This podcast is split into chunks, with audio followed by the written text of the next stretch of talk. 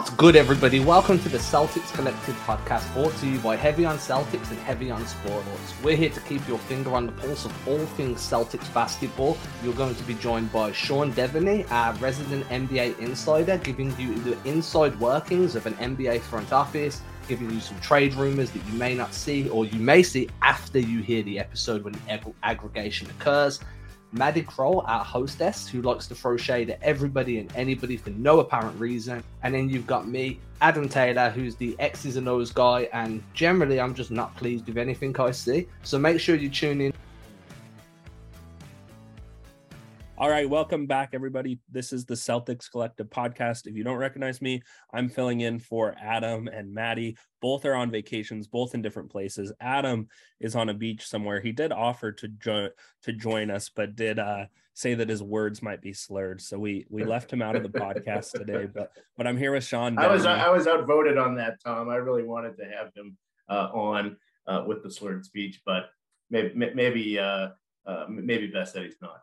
I I think he's already funny without it. I can only imagine where the podcast would go and some of the some of the like different opinions and things that we'd get if if he was on a beach somewhere slurring his words but giving his uh, hot takes out. Um, but yeah, so I wanted I'm basically here just to introduce kind of the interview that you guys did with with Scot Pollard. I grew up in Utah. Scot Pollard mentions uh he's probably related to 63% of people that are that are from Utah. So I've been familiar with him from some time, but he's an 11 year he played 11 years in the NBA, um, won a championship with the Boston Celtics, but is known most probably for his time with the Kings and Pacers. But I wanted to ask you, Sean, what some of your favorite things from the interview with Scot were. Yeah, it was it was great just to talk to him because when I first started out as uh, as a young reporter uh, in the early 2000s, you know, his his Sacramento Kings were they were the thing, man. They were the new thing. They were obviously the Lakers were the dominant team, but the Kings were were playing the style of basketball. It's, it was just great to be able to talk to him a little bit about that. You know, I mentioned that uh, that his team does not get enough credit for the the evolution of the game. Uh, I wasn't surprised to find that uh, that he uh, uh, he agreed with me on that. Uh, but yeah, there were some really cool things we talked about. Kansas, his time at Kansas, playing with Paul Pierce, who uh, surprisingly had the nickname Bambi uh, when he first got to. I'm not sure that's something Paul Pierce uh, wants to be uh, uh, well known out there, but but that was kind of funny, kind of a, a, cool story. Of course, we also brought up this rumor that he had this fight with Kevin Garnett in Japan, and and he went into some detail about that. And, uh, one of the things that he said that I thought was great was, uh, you know, at some point you're going to play with guys that you hate. Uh, and and he said he hated Garnett before he joined that 2007 Celtics team. Uh, he mentioned Reggie Miller was another one uh, that he had played with too. So I thought that was a pretty cool moment as well. So and we also talked about some you know some of today's issues. You know with Kevin Garnett, uh, I'm sorry Kevin Durant. Uh, obviously, and and and what's going on with the Nets, and and he had some pretty good thoughts on that as well. Yeah, he told. I mean, I was blown away by just the amount of storytelling. And me as a producer, my job is to kind of cut the clips and find the interesting, the most interesting things we talked about. And I found myself finding like 20 to 25 talking points that we could go off in the episode and i think you're right that paul pierce may not want his bambi nickname to to live on i think the truth is a lot cooler than um, bambi but yeah he told some really good stories and and and it's funny how he talked about how he hated Mike Bibby from from college, and I really enjoyed your question from how it felt. He chose Kansas over UCLA and um, Arizona, and, and Arizona, both of those right. teams went. He went on to lose. Ultimate. Well, one he lost to Arizona, but both teams went on to win the um, NCAA national championship. And and he talked about hating Mike Bibby and all these players he ends up playing with later in his career. And he was very candid about his feelings and stories there. And so I'm excited for for all of you to listen to this episode that we did with Scot Pollard and um, encourage you all to to follow, rate, review everywhere you can the Celtics Collective podcast. Um, Sean, Madi, and Adam all do a great job and are bringing you some great Celtics content. And so, as a producer, please do all that. Um, share it with your friends, share it with other Celtics fans, and uh, we appreciate you being with us. What's up, guys? Welcome back to the Celtics Collective podcast. We are super excited today because we have our first guest, Scot Pollard, who I don't think needs an introduction, But um, we're gonna get all the history and uh, have some fun on this podcast. Yeah. Scot's bringing the energy. Everybody else is lacking. I mean, we need, Let's do we need this. to put some respect on that Right, name. Like excellent. NBA champion Scot Pollard, NBA champion. And we need some respect on that name from the get go. I mean, he's a champion in life. I feel like at this point, from reality Yeah. TV and on the court. And you should see my wife. I have seen your wife. You you kind of outkicked your coverage there. Mhm. Good for you. Yeah. yeah. It's totally my personality. It's the tall man privilege, right? Mhm. love it, love it. Great way to start. Just absolute chaos. Uh, I'll let Sean go with the first question because I know Sean's uh, the the, his, the NBA historian amongst us, so he's gonna have. Oh, is that right? Oh, well, that, that just means I'm old, I guess. That's but I'll. I was I'll- being I'll polite. We it. were trying to be nice about it, Yeah, I was being nice Yeah, about it. I appreciate it. Well, I, I think Scot will appreciate it because I, I I listen to people say, well, the Warriors have changed the game, uh, you know, with the way that they play. And you know, some people who maybe are a little older will say, no, no, it was the Phoenix Suns with Mike D'Antoni. Uh, but I know, and Scot knows that 20 years ago, if you were watching the Sacramento Kings, that what you see from the Warriors now, and the way the game is now, it was the Kings that really started that because basketball at that time was unwatchable. But but the Kings played a completely different style of game. The Mavericks too, I think, uh, to an extent. Uh, would you agree with that, Scot? Do you think that the Kings don't get enough credit for the way the game is now? Uh, yeah, I, I, I would agree with that statement. That the, the Kings, two two statements that the Kings started that with the big men shooting threes and the ball moving around to every player on the offense. Uh, everybody getting shots, everybody sharing the ball, and everybody being happy if they got a ton of shots or if they don't get a ton of shots, as long as we win. Uh, and then, yeah, that we don't get enough credit. I, I agree with that because um, we we had bigs that shot, we had bigs that passed, we had bigs that were stopping at the three point line uh, before it was cool. It was coming out of you know it was the early 2000s. We're coming out of the 90s where everybody just kicked the shit out of each other all the time, and and you know games in the East in the Eastern Conference. My rookie year, I was in Detroit. We'd win a game 85 to 80. I mean, it, was rough. It was like, oh, we're Yeah. just it out. When, when you left. Yeah, you, you went from from from that. Your next stop right after Sacramento was, was Indy. You guys playing the conference. I was at the game, game six, uh, uh, against Detroit. Uh, you guys lost conference finals. Final score 69-65. Yeah. That was actual NBA basketball. Yeah, and you know, and two two years earlier than that, I was with Sacramento in 2001 or two, and we had set I think a franchise record and maybe an NBA record at the time because we scored 61 points in the first half against the Dallas Mavericks. Uh, and I know that does they people do that all the time, but it hadn't been done for a long time. If it had, and uh, if it wasn't an NBA record, I'm pretty sure it was a Kings franchise record. And so we brought a lot of fun to the game and, and that that fast paced tempo, a lot of scoring that, that more fans like. I mean, yeah, there's purists out there. They're like, oh man, all they do is jack up threes, whatever. And I'm one of those. I, I, don't really love that every shot's a three. That's not my thing. I don't care though. Basketball is jazz music. It has always evolved. It will always evolve. And it's always because of the best players, just like in jazz music. So when the best players are doing every single thing you can do with a basketball, everyone else has to get in line and follow their lead. And so it's just going to be that way. Uh, but I loved being on those Sacramento Kings teams. That was my favorite part of my career. It was the longest I was anywhere. Uh, I committed to every team I was on. I wanted to be a Piston for life. And then I got traded to Atlanta. I wanted to be an Atlanta Hawk for life. I lasted there for about, mm, I don't know, bed and breakfast. Uh, they cut me a couple weeks later. Um, and then I signed with Sacramento. I wanted to be there for the rest, you know, for the rest of my career. And they traded me to Indiana. I was like, hey, I love it here. This is great. I want to be here for the rest of my career. Three years, my, my last three years of that contract were up. Signed with Cleveland. I was like, you know what? This is great. I'm teammates with LeBron. I'll be here for the end of my career, which was that year, because uh, that was my 10th year. Little nugget when I was a little kid, my goal was to make it to the NBA and play 10 years and then retire. Uh, and that's what I did. After my 10th year was Cleveland. We got to the NBA Finals. I've been to the Western Conference Finals, been to the Eastern Conference Finals twice, the NBA Finals. I was like, I was the only year in my entire basketball career, dating back to my freshman year of high school, uh, all four years of college, and except for my rookie year, 11 years in the NBA, but my rookie year was the only year I didn't play in the postseason.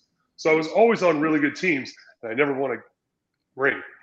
so I was like, I'm, it's never going to happen. I'm done. 10 years is my goal. And I get done with Cleveland, and, and Boston calls and said, Hey, come help us win a championship. I said, No, nah, I'm good. Uh, you know, I'm relatively healthy. Nothing's really broken. I, I had healed from my broken back. And I was like, Yeah, I'm, I'm good. And then, you know, some other people talked me into it and had a blast. I love Boston. We all know, you guys all know what happened there. Uh, but first day I was there, we were practicing and I rolled my ankle really bad and uh, tried to play through it. Couldn't. Went to Europe, and then they sent me home from Europe. They went down to London, and from Rome, I got sent home uh, because my ankle blew up uh, over there, and, and that was kind of expected because I'd at least be with the training staff. But they sent me home to the assistant training staff, and uh, so I got an MRI, and they were like, "Look, you're getting surgery," and I was like, "Nah, what's the recovery?" And they're like, four months." I said, "Nah, I'm not getting surgery." What's what are my options? They're like, "Well, you can try to make it through the year." And I said, "All right." I'm going to do that because if I get surgery now, I'm not back till February. They're going to replace me. And February comes around, and guess what? It gave out, and that's wow. when I had surgery.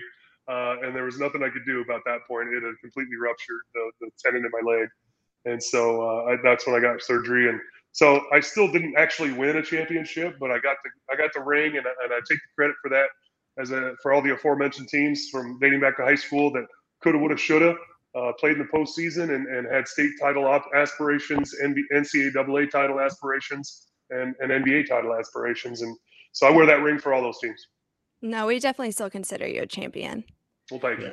I'm glad you brought up Boston, though, because I have a fun question for you. I hear that you rolled into Boston with a mullet, but I cannot find a photo online. I have done crazy amounts of digging. Is this true? Can you confirm? Uh, not on purpose. um, I, I, think I think what what's possible is my hair was getting a little longer, and I was just kind of Ben Franklining on top. Oh, so it was just kind of long hair bald guy uh, because it was just getting thinner. But I did not cut the top; it was just I had the little V, and it's worse now than it was then. But like it was just kind of thin on top, but it wasn't intentional mullet. It was just I was Ben Franklin and it was kind of flowing in the ben back. Franklin. So I was like a founding father uh, with the hairstyle there.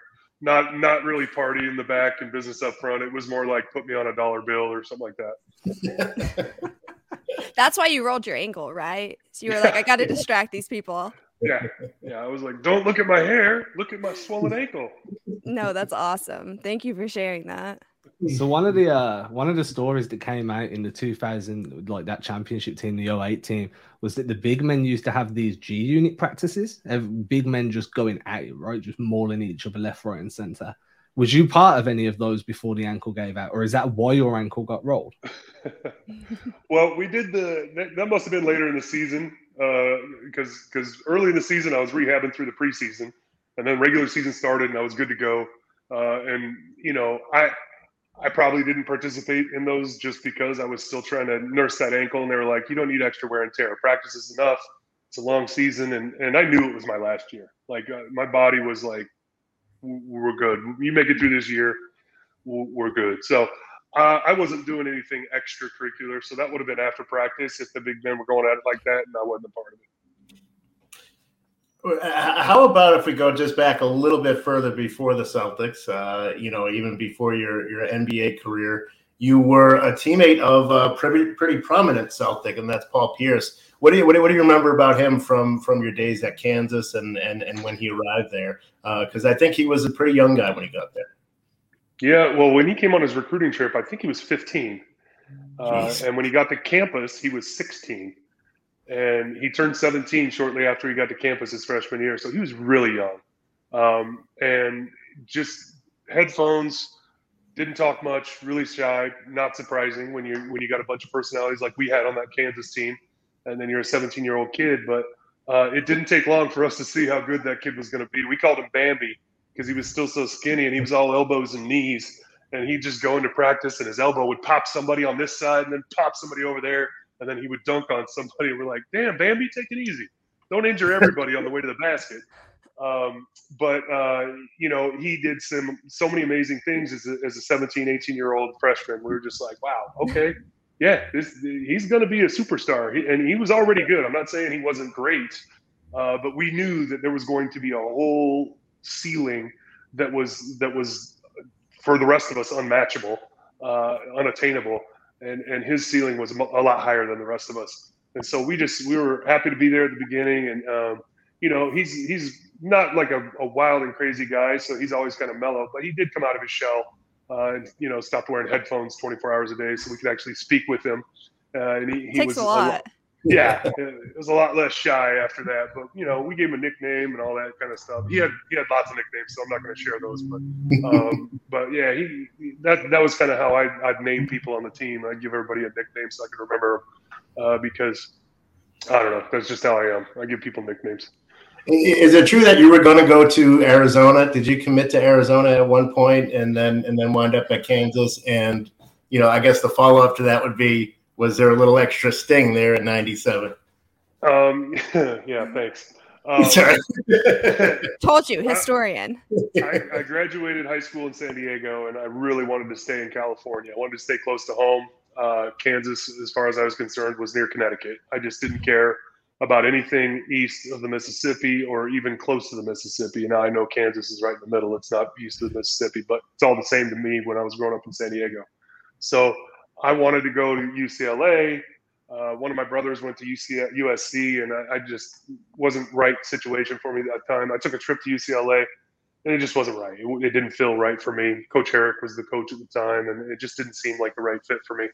Um, although I really wanted to play college basketball with Charles O'Bannon uh, because we had got to know each other at some of the camps and, and playoffs. Uh, in fact, his team and, and Avondre Jones knocked us out of the state tournament um, our senior year of high school, but um, Charles and I reunited as Piston rookies together. We got drafted to the Pistons together, so that was cool. Uh, sorry about the side note, but um, awesome. so took my trip to Arizona. Well, I, I took a trip to BYU. If you want a real side note, my mom. I, I was born in Utah, and my my whole family is Mormon. If you live in Utah right now, there's a 67% chance we're related. I'm, re- I'm related to a lot of people in Utah. There's a whole bunch of them. Yeah. Well, your dad was a Utah legend too, right? Yeah. My dad's in the state of Utah Hall of Fame. And, and so, and my mom, I think her family traces all the way back to Joseph Smith himself. So there's a whole lot of, of us in there. Um, but, uh, you know, they took me on a horseback ride and I was like, wrong dude, wrong, you missed, you missed. yeah. Woo, missed. No. So, Airball. Yeah, I was like, yeah, the, the, there's the target. Yeah. you shot it over here. Um, so uh, took the trip to Arizona. One of my, not my teammate, but a classmate that uh, had graduated my same high school at Torrey Pines was my host, uh, and they took me to a party there. And uh, at the time, Lute Olson, great guy. I'd been to his camp as a high schooler. Uh, Cookie made me breakfast. Uh, they took me to a party. There was a lot of tan girls with long black hair at that party. And I don't know if you know what my wife looks like, but they were trying their best to look like my wife. So, kind of my type. And I really liked that party. It was a good time. So, uh, I committed verbally to Lute. I told him I'm going to be an Arizona Wildcat.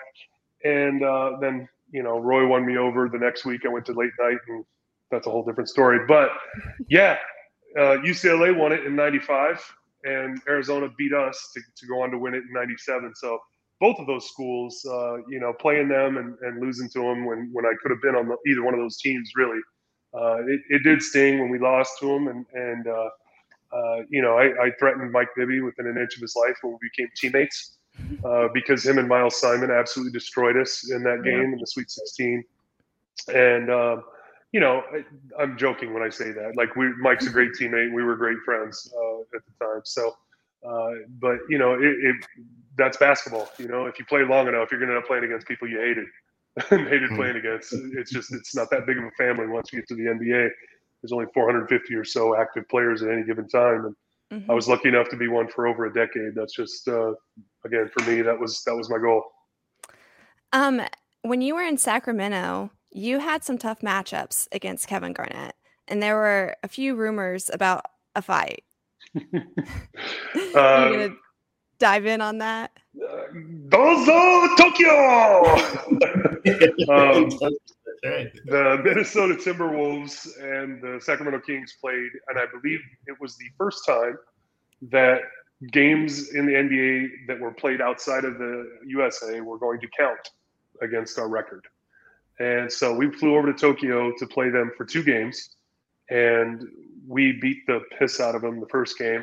So we knew we were not going to win the second game. There was no way they were going to let one of us come back 0 and 2 or 2 and 0. So we just knew. We went out and had a good time in Tokyo.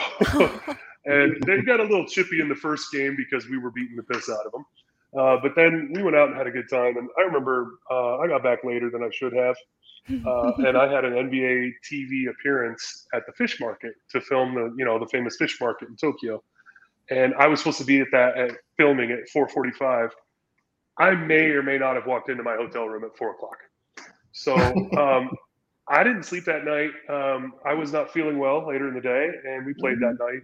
And uh, we got a little chippy. And in the Tokyo Dome, which, by the way, that was the first time I had ever played. And European guys, no big deal, but that was the first time I'd ever played in a stadium where they allowed smoking. So it was cool uh, from that point of view because it wasn't overwhelming, but it was just like, ah, I'm smoking cigarettes and I can smell it while I'm playing basketball. It, just, it was unusual. It wasn't overwhelming. It wasn't overpowering. It was just different. Um, but this tunnel was the same tunnel for both teams. So we kind of got into it in the game and we're talking. And, you know, Kevin likes to get under people's skin and he doesn't get under my skin because I just, I don't get that way. I, it doesn't bother me. Uh, but we had some words. And then we get into the tunnel and he started yelling at me from behind me. He was a little bit ways behind me. Nothing came of it. No, no actual fists flew. That was mostly one of those NBA fights, like hold me back, hold me back. And, you know, a lot of talking, a lot of jaw jacking, um, but no actual fists thrown. Uh, and you know, when we became teammates later, I, as I just said, you know, at some point you're going to become teammates with somebody you hate if you play long enough. Right. And I hated him. I hated him. I hated Reggie Miller before we were teammates. Um, I hated Grant Hill until we were teammates. Um, you know, and and the reason why is because they're competitors. And those dudes, Yeah. they just love to play. They want to win. And I love being teammates with Kevin Garnett. I don't have his phone number. We're not great friends, but I love being teammates with him because he was the right man at the right time to help us win that championship. He's he was a great teammate and exactly what the Celtics needed uh, in that role and his role for that team to win it. I love that. I like the hold me back, hold me back part. I know. Oh, there's a lot of that in the NBA. That's most of the NBA fights. Yeah. It's like I- you, they, they shove each other and then they they start looking around like hold me back. No, no, Somebody hold me back. You're, you're like, he's holding me back. That's the uh, that's the elementary school fights, right? When you want to be the tough kid at elementary school. What I got uh, out of that is he got beat up by Tokyo and the fish market before Kevin even took a swing. Yeah, he's like, dude, there's nothing you can do to me. that Yeah, Japan hasn't already through done. it. Japan wins. He hasn't already done it.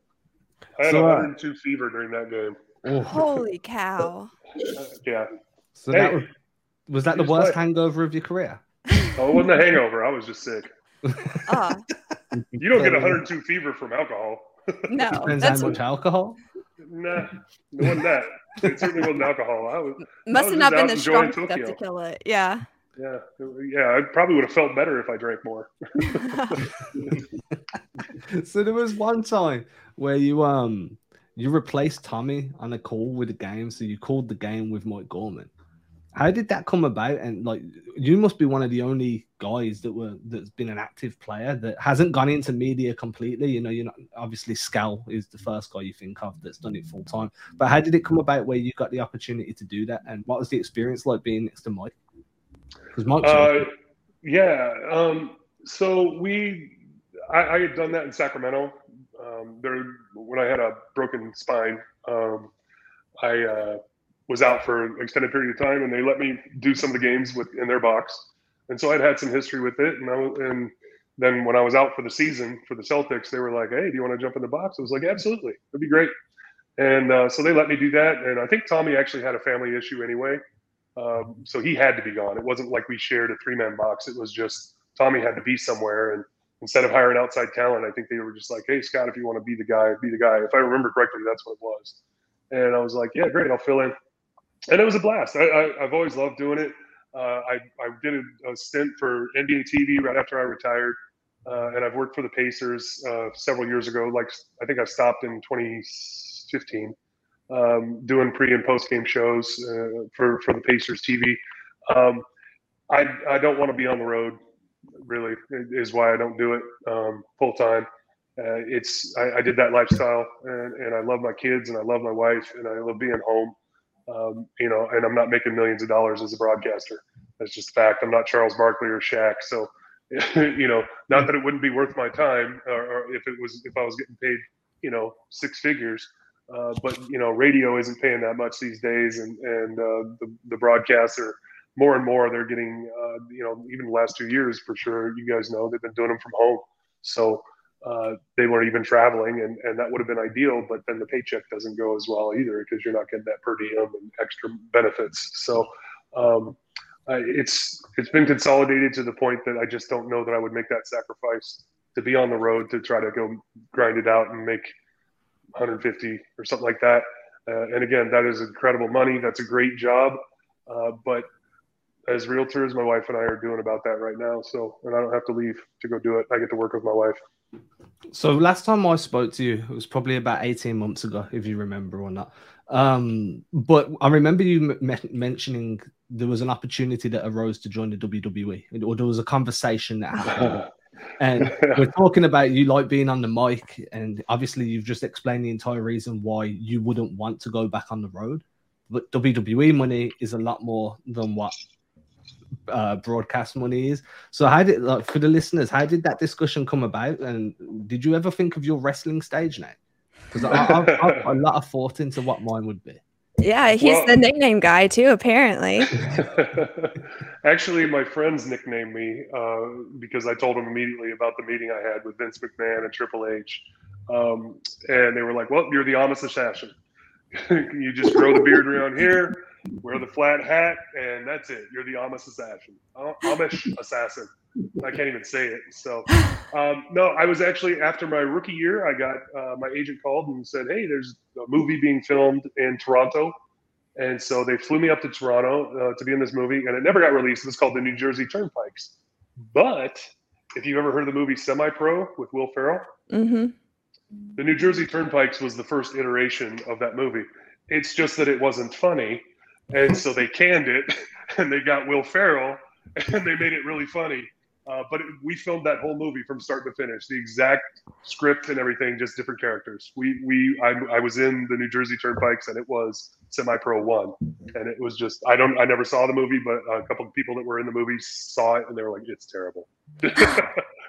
so I guess I single handedly just ruined the production. It's my fault. Um, but um, so one night after filming, uh, I was out to dinner with uh, ironically George Wendt uh, Norm from Cheers. Norm, uh, yeah. Who was, yep, he was in town filming something, and and some other guys, and I got to meet him because of other people in the movie.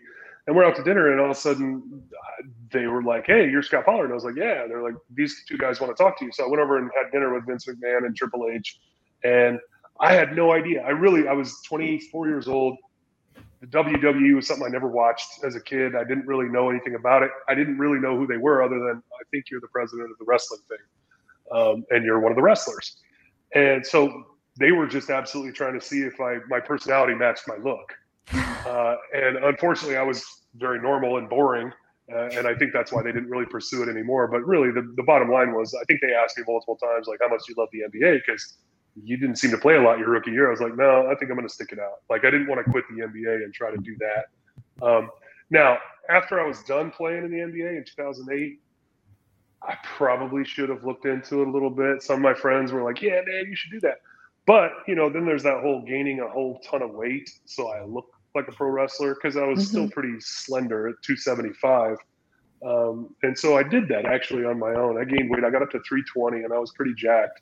Um, and then my heart doctor was like, "No, lose the weight." Yeah, it's not for you. Your your body your heart can't tell if it's muscle or fat. It's just 320 pounds. It's too much. So i dropped the weight and uh, that was kind of the end of that idea of, of maybe jumping in there. And now i'm just too old and broken everything hurts. So no not doing it. So let me let me let me go back to 2008 there that that that experience where you got the finals um, what, what was it like to be there and I, you know i guess you you mentioned pierce and and sort of what it was like uh, 15 years earlier, 11 years earlier. What was he like? But like, how had he changed at that point? and especially when it came to Kobe Bryant, because I remember he just like he wanted Kobe Bryant in that in that series. What did what did you kind of see from him in that series? Well, you know, there's no comparison from when he was 17, 18 years old when we were teammates because it was just his freshman and sophomore year we were teammates. Uh, to you know him being a man man uh, in the NBA Finals, and and he was. It, it, there was nobody else that was more responsible for us winning that championship than Paul Pierce. Uh, he he didn't drag us there. He had help, but in the finals, he absolutely was the man. And you know, Ray played his role, Kevin played his role, everybody else played their role. Uh, but but without Paul being a man man and and just going nuts uh, and and just saying, you know what, I'm going to win this. We are going to win this, and I'm going to win this. Uh, he was just incredible, and and my memory of it is just that he was he was great. He was he was a great player. He, he didn't back down. You know, there's been uh, arguments of people and earlier in his career or later in his career that he couldn't get it done. He couldn't be the winner. He couldn't drag a team, um, and he needed help. Well, yeah, he got help um, uh, in the form of, of Ray and, and KG, but uh, he still won it, and and he was the reason.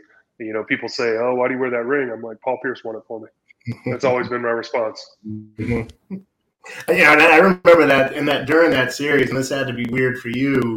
Uh, I was covering that series, and I remember because this was when the Donaghy stuff came out, and so of course everybody wanted to ask you about 2002 and what had happened uh, in that uh, was a Game Six against the Lakers. Uh, you know, how, how, you know, did you have to like think a lot about what the answer should be, you know, and and and kind of craft it? You mean David Stern is there, and and, and you've got all this like, what was that? You know, what was kind of going through your head as, as like all this, and and now all of a sudden people want to ask you about something from six years earlier.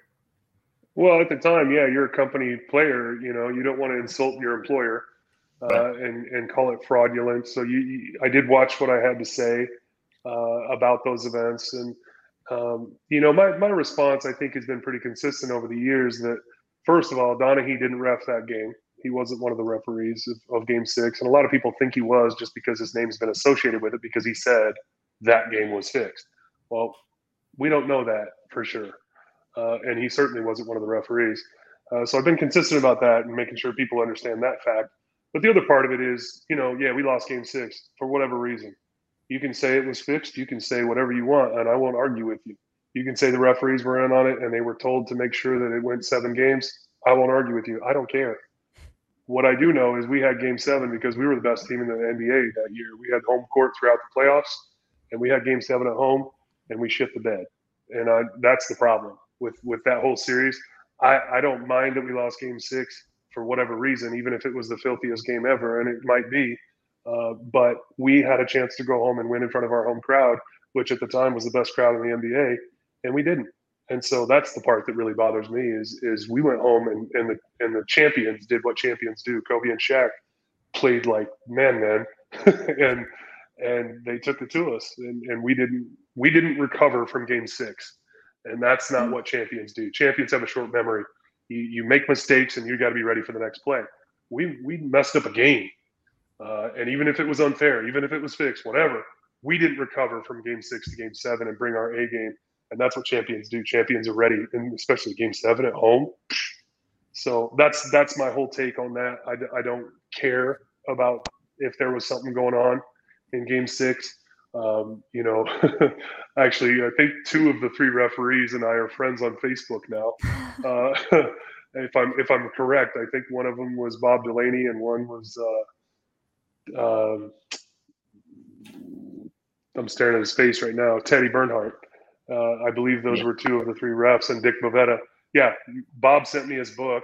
I've read his book. It's called Covert, and he signed it for me. He spelled my name with two T's. Like, thanks, jackass. Yeah. But it's a really good book. I'm I'm not knocking Bob. Uh, and Teddy is he's in, living in Puerto Rico, but he's from Indiana apparently. So he he messages me every once in a while, and, and so like I said, I if you want to go down that road, I can talk about ways that the NBA could have fixed that game. But again, ultimately, it doesn't matter what happened. We had game seven at home and we didn't deliver. Yeah. I want to kind of talk about, I want to do a little bit of a compare and contrast from your time in the NBA to where we're at now because we have LeBron James, who is just an incredible athlete. You got to witness it firsthand. I want to know do you feel like he is as good as he was in 2007? Do you think he's better? Obviously, we've seen a progression in his mentals, but do you feel like that is the reason why he's been able to carry on and perform at the level he has been? Um, I think it starts with physical first of all. I, I don't know how he's even running anymore. The amount of put, punishment he has put into that body and, and the size he is. I mean, the guy's a freaking dinosaur. And I'm talking about age and size. it, the, the fact that he's 265 and he's just pounding those knees for this many years, it's incredible that he's even healthy, let alone still dunking on people. So when when you're gifted with that type of longevity from a physical standpoint, and you put that much effort into it. I'm not knocking him because he's clearly put a lot of effort into keeping his body in top physical form. Mm-hmm. Um, but when you're gifted with that ability to stay healthy for that long, that's incredible by itself. You can set records in the NBA just by playing 20 years in the NBA. Um, that's incredible. And, and, I'm not saying it's given if you play that long, but it certainly is number one. You, you got to be healthy to be out there on the court to be able to do those things. And he's been healthier than most for however long it's been.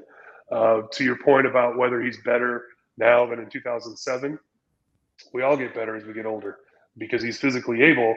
He's got more knowledge. I would say he's a better passer uh, than he was then. Back then, he just kind of threw the ball where he wanted you to be, and if you weren't there, it was it was a turnover, and so he'd yell at you. Uh, but I, you know, my my comeback was like, you know, the great passers hit the player; they don't throw it where they think you're going to go uh, you hit you hit me in the hands and I'm gonna catch it. You hit me anywhere in this in this region, and it's a big region. Uh, I'm gonna catch it, but don't throw it where you think I'm going because I may not go there. I might see something else, you know, squirrel or something. So um, you know, uh, I think he's a better passer, and I think that um, also, you know, he's he's got talent around him lately mm-hmm. uh, in the last five or six years, uh, more than we had in 2007. So uh, again, with Paul and, and the other two in, in Boston. And, you know, the, the other teams, the other super teams, Warriors, you know, I don't need to go on the list. You guys know. Uh, but when you're talking about, you know, him in 2007 taking us, you know, to the finals and uh, not another Hall of Fame player on that roster, uh, that's a little bit crazy. Um, yeah. You know, we're all good. We're all in the NBA, uh, but that's that's pretty impressive. And we had a really good record that year. I think we were second in the East. And so, you know, when you when you fast forward ten years and he's playing with three Hall of Famers or or at least two uh, for the last five or six years on every team he's been on, it's like, eh, you know, the, the pressure's not as high because he's got a lot of help.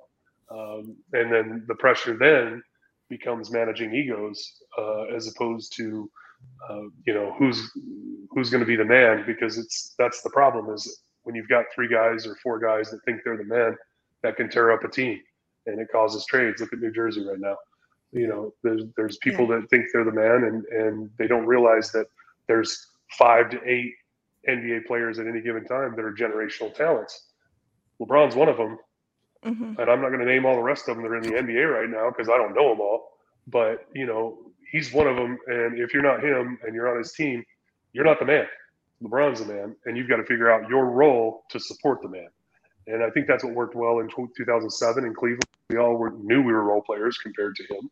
Uh, and I think when, when he doesn't win at all on the teams he's been on lately, it's because they haven't managed the egos very well. And the other players are still trying to be the man when they have to defer. You have to defer to the man, and then you'll be better because everybody has their role and they know their role. Mm-hmm. So I want to do another comparison from the career to now but it's not going to be about LeBron because LeBron gets enough publicity as it is. um, if we're being honest. So, Celtics podcast, Robert Williams. When you was playing, did you ever come up against a big man that was comparative to him, skill set wise, explosiveness, length?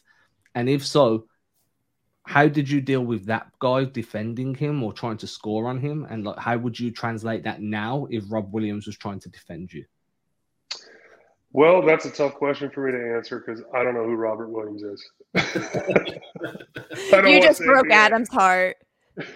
I, am literally like my heart sank. Like, really? I, I don't watch the NBA. I don't know who that is. Okay, so the dude, the dude can jump like he could touch. Probably like this is exaggerating slightly. He can probably touch the rafters when he jumps. Like he's like uh, he's unquestionably the most athletic big man in the league right now. So that's it basically. A, a super athletic shot blocker that can pass like like probably one of the top six best passing bigs. Okay. Well, um, I played against Patrick Ewing, Hakeem Olajuwon, uh, Charles Barkley, Yao Ming. Uh, I played against, uh, well, Vlade, with Vlade. Um, I played against Shaq in his prime. I played against uh, um, Shawn Bradley. I played against George Muresan. Uh, I, I played against about every, oh, David Robinson, Tim Duncan. Uh, you know, I don't want to leave anybody out, Karl Malone. Uh, so, I think I played against some of the best ever to play in those positions, the four and the five. And so I, and I think I held my own uh, for the most part. Now, I'm not saying I didn't get dunked on because everybody does if you try to block shots. And that's the funny thing about people like, oh man, you got dunked on a lot. It's like, well, I also blocked a lot of shots. It kind of goes with it. Yeah. you can not get dunked on by never trying to block anybody's shot. That's how it works. Um, but um, and I'm, I know I left out some some top 50 players of guys that I played against. I just you know I can't rattle them all off. But um, so I, w- I would say that you know if I was to go up against a guy like that, I played against Dwight Howard when he was young and bouncy, and he was an incredible athlete. Uh, I wouldn't say he was the best passer, but he was an incredible athlete in those days. He was in the slam dunk contest and all that. And you know you manage those guys because they're light. Guys that can fly like that, they don't weigh 270 pounds. I did and, and so you can manage them by by keeping a body on him. And and, and for Dwight, I can put my hand across his whole lower back because he was that narrow. And so that's what I did. And he got mad. He started complaining to the ref. He's holding me. He's holding me. I was like, no, I got one hand on you. That's it. It's just that hand is on your whole back, and you can't move because you only weigh 220 pounds. Oh. And so that there there are ways of managing people that are more athletic than you, and most of the people that I played against were better than me. And, and so you learn those techniques of, of what bothers them. And and some of them don't like contact some of them don't like being talked to some of them don't like uh, you know uh, a bump or they, they don't like you pulling the stool out you know whatever it is. Some of them like the contact because they like to know where you are and then you, you fade away from them and they travel. You know so you just you figure out those little niches little things that the tricks that work uh, and so yeah for robert williams i'd probably play him like i did against Dwight uh, put my hands on him and make sure i know where he is all the time so he's not getting away from me uh, because David Robinson was the same way. He was really narrow, uh, and and he was so quick, and, and he was a great passer, and, and that baseline jump shot was just unstoppable. And so I had to make sure I had my hands on David. Uh, but then you know his back got bad, and it slowed him down, and he didn't play as much. And you know, I caught him at the end of his career, but um, yeah, Robert Williams would be my Dwight Howard, and uh, I would just hold on to them. I will say you are missing. If you're ever on a lunch break, like you know, you're waiting to show a house, or somebody's late to come and see the house, and everything's laid out, just get the phone out, go onto YouTube, Robert Williams highlights. It's, you're gonna have the best time. You're not gonna want to. You're gonna want to sell the house to Robert Williams so you can become friends. You're a big fan of his, all right? Very big. I'm in. All right. I, I just have one more thing for you, Scot, and that is, uh, you know, some of the stuff obviously we've seen with Kevin Durant this summer. He's kind of dominated the summer now. Uh, they got together, they met, and apparently everybody's happy. Um, with what you know about how an NBA team works and the inner workings of an NBA team, can everything just be fine for a team like that after going through, you know, what they just went through? Uh, I don't think Steve Nash makes it much longer. Um, honestly, it's always the coach. They- They're not going to fire the, the 150 million dollar player.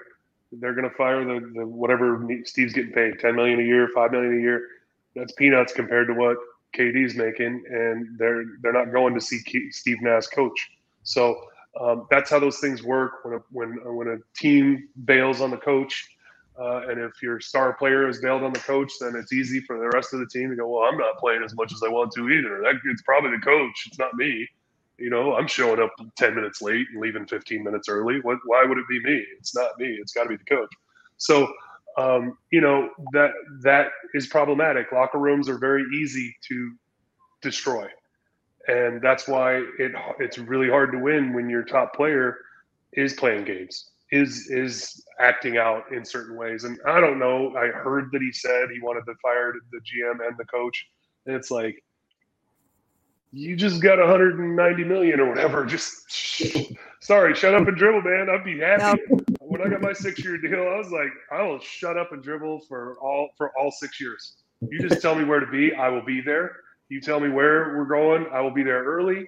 I will do everything you ask me to do because you're making me a wealthy person. Well, rich, not wealthy. Um, Chris Rock. but um, no, it, and, and, again, I don't know, so I'm not knocking KD. I mean, one of my oldest friends and best friends is an assistant coach there, and I haven't talked to him at all. Jacque Vaughn and I were college roommates, uh, and so I've, I've, known Jacque for most of our lives. We're a day apart. He's a day older than me. We we're, we're pretty close, but I don't call him and talk to him about stuff like that because I'm not going to sit there and try to get gossip from him. That's just not how we are. Uh, we talk and catch up about our families and stuff. I'm not going to sit there and call him and ask him about work, uh, other than how's it going? Are you going to be there this year? So I don't know what's going on in that locker room, but what I do know, as you asked, you know, franchises, programs, all of that, the, the front office can be unstable and ruin the talent that they put together. The owner can be overbearing and try to micromanage and ruin the talent or try to bring in talent they think is better and they don't let the basketball people do the basketball stuff uh, in the form of hiring a, a, nerd GM as opposed to a basketball GM. And y'all know what I'm talking about. Um, you know, there's a place for numbers, there's a place for basketball knowledge, and, and it's a delicate mixture. And when you're trying to bake a cake with, you know, $300 million, it's difficult. And there's a lot of moving pieces and a lot of the little fractions of, of ingredients that got to be right. And it's hard when your big one, your, your $150 million or $190 million ingredient isn't on board with what's going on.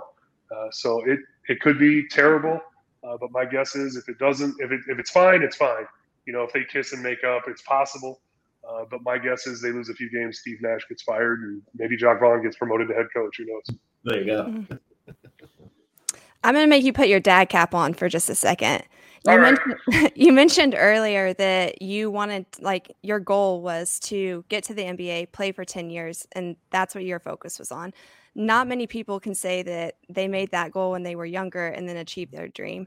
Um, I want to know do you have any advice for any of the younger generation that's out there? Any words of wisdom that you can give as a dad or as somebody who's accomplished one of the biggest dreams that they set out for? Uh, you know, it, you have to take it with a grain of salt because I did get to live out my childhood dream. And the, the reason I did that was uh, much like my last analogy, there's a lot of, of, of moving parts. Uh, I'm the son of a legend, uh, so I got talent. Uh, my whole family is giants. I have three brothers bigger than me. I'm the youngest of six kids, and they beat the crap out of me when I was growing up. I was the small. I'm still. The, there's three of my brothers are still taller than me, and so they used to beat the crap out of me when I was a kid. Um, so I learned a lot of things as a child that not everybody gets to just because of my birth order. Um, you know, my older my older siblings grew up more well off, and then my dad lost everything when I was a little kid. Uh, and so I grew up very different than my siblings and, and very like on government substance and, and, checks and, you know, checks from the government and, and welfare and that kind of stuff. So uh, that, that created a different upbringing for me. And then my dad died when I was 16. So th- those are all things that I feel like were impetus to, to making me tough and making me understand that life wasn't just that I got a gift. Yeah. It was, are you going to use this gift? Are you going to take this blessing? And use it to the best of your potential. And so that's what I when I give speeches, you know, I give them to corporations. I say similar things that I say to corporations that I say to schools, uh, where it is is, you know, everyone has opportunities every single day. You can be late to work. You can you can call it in and just do your bare minimum work, and you still get paid. Or you can show up early. You can interact with your boss and say, "How am I doing?" and be humble and work your butt off. You can go to your teachers if you're in school, and you can go in and say, "Hey, I don't have an A in this class." Is there any way I can get one? Can I do some extra credit? And I tell my kids this all the time. My two older ones are great, great students, uh, but my my fresh or sophomore now in high school, he's getting better, but he's not the greatest student. He's a foosball player, football. I call it the foosball from Waterboy. Foosball. But but he's a football player, and and and he just he, he cares more about running around and hitting people than than you know hitting the books. But you know. Um, it is about your discipline. It is about setting yourself apart from everybody else that is just as talented or shows up to the same job you have, shows up to the same school you have. What are you setting yourself apart with? Are you setting yourself apart with just being a jackass and doing the bare minimum and, and then nobody notices you're there? Cool. If that makes it so you don't have any anxiety and you just kind of fit in, That's fine. But if you want to improve your station in life, you got to do something that makes you better than the other people that are trying to do the thing you're doing. And so, again, because of my birth order, I watched my brothers do things. I watched them make decisions. They're all Mormon. All four of them went on missions for the church, and all of them came back overweight and got hurt. And they, while they were gone, their coaches changed because they got fired. You know, and so there were things that, like, even choosing my college was because of my brother's experience in college, and I had that. Now I could have ignored all that and said, "They're, them. I'm me. I'm gonna do my thing." But I watched them and I learned those things. I took them in. I was like, I'm not going to a college where the coach might get fired or leave while I'm there. I made Roy Williams promise me he wasn't leaving during my four years. I made him. I was like, Roy, I, I will believe you if you tell me, but I'm not coming here unless you promise that you're not leaving from North Carolina until at least I'm done. And he promised me, and he stayed. And a uh, and funny story, it got it got around. All the recruits after me that were big time recruits heard about that, and they all made him promise. And the last two players he promised were Nick Collison and Kirk Hinrich. And then That's amazing. after their careers. Nobody, he didn't promise anybody else after them. So he's probably kicking you for that now a little bit. I, I think he wanted to leave earlier because uh, there, there was an opening earlier, and I think he was ready to leave, but he had promised his players, uh, and then he promised Nick and, and Kirk, and so yeah. But I love that. you know, the the the, the pressure is: are, are you going to put pressure on yourself to be different? You can do what everybody else can do, and you'll get by. We can all find a job. We can all go do this or do that, and find something that's going to occupy your time. You're going to make some money, and you can have a job you might be fine with that, and that's cool. Again, a lot of kids nowadays deal with anxiety more than ever before, and and, and I say, you know, anxiety is a good thing. Anxiety is supposed to be part of our personality. Why? Because it kept us alive when there were saber-toothed tigers hunting, Yeah. hunting us. Yeah. You know, you're supposed to have anxiety, and so that's what I try to tell kids. Like, hey, when you feel that, like, oh, that means you're supposed to be doing something. That means go out and, and start running. If you want to be a better runner, if you want to get better shape, go lift some weights you know that anxiety is telling you you're not doing enough because if you're sitting around just being anxious and you think a pill is going to fix it you're wrong you got to go do something with that anxiety you got to go work it out you got to go study it out you got to go read it out you got to go improve yourself and that's true for adults but it's more true with kids now because kids are just man those kids uh, mine and mine too uh, they all are there it's there's a big anxiety epidemic out there and I, and I just hope we can get through it uh, and it's up to our generation uh, to, to parent these kids and, and teach them to to deal with the anxiety, manage it, and don't try to don't don't try to drug it. Don't try to put a pill in it because the pills ain't gonna fix it. I appreciate that so much. You have given us so many good stories and like the last little bit kind of touched me. So I really appreciate that. But thank you for taking your time and hanging out with us. I hope we all get nicknames by the end of this podcast. But I really appreciate that you came on and you are awesome. Thank you so much. Well, there's Limey and Foggy and the girl. And the girl. Pretty foggy and the girl. All right. You, you got to clean your camera a little bit, dude. It's a little foggy. Maybe wipe that thing down a little bit. You look like you're in a like it's a little foggy up there. You might want to clean the camera off.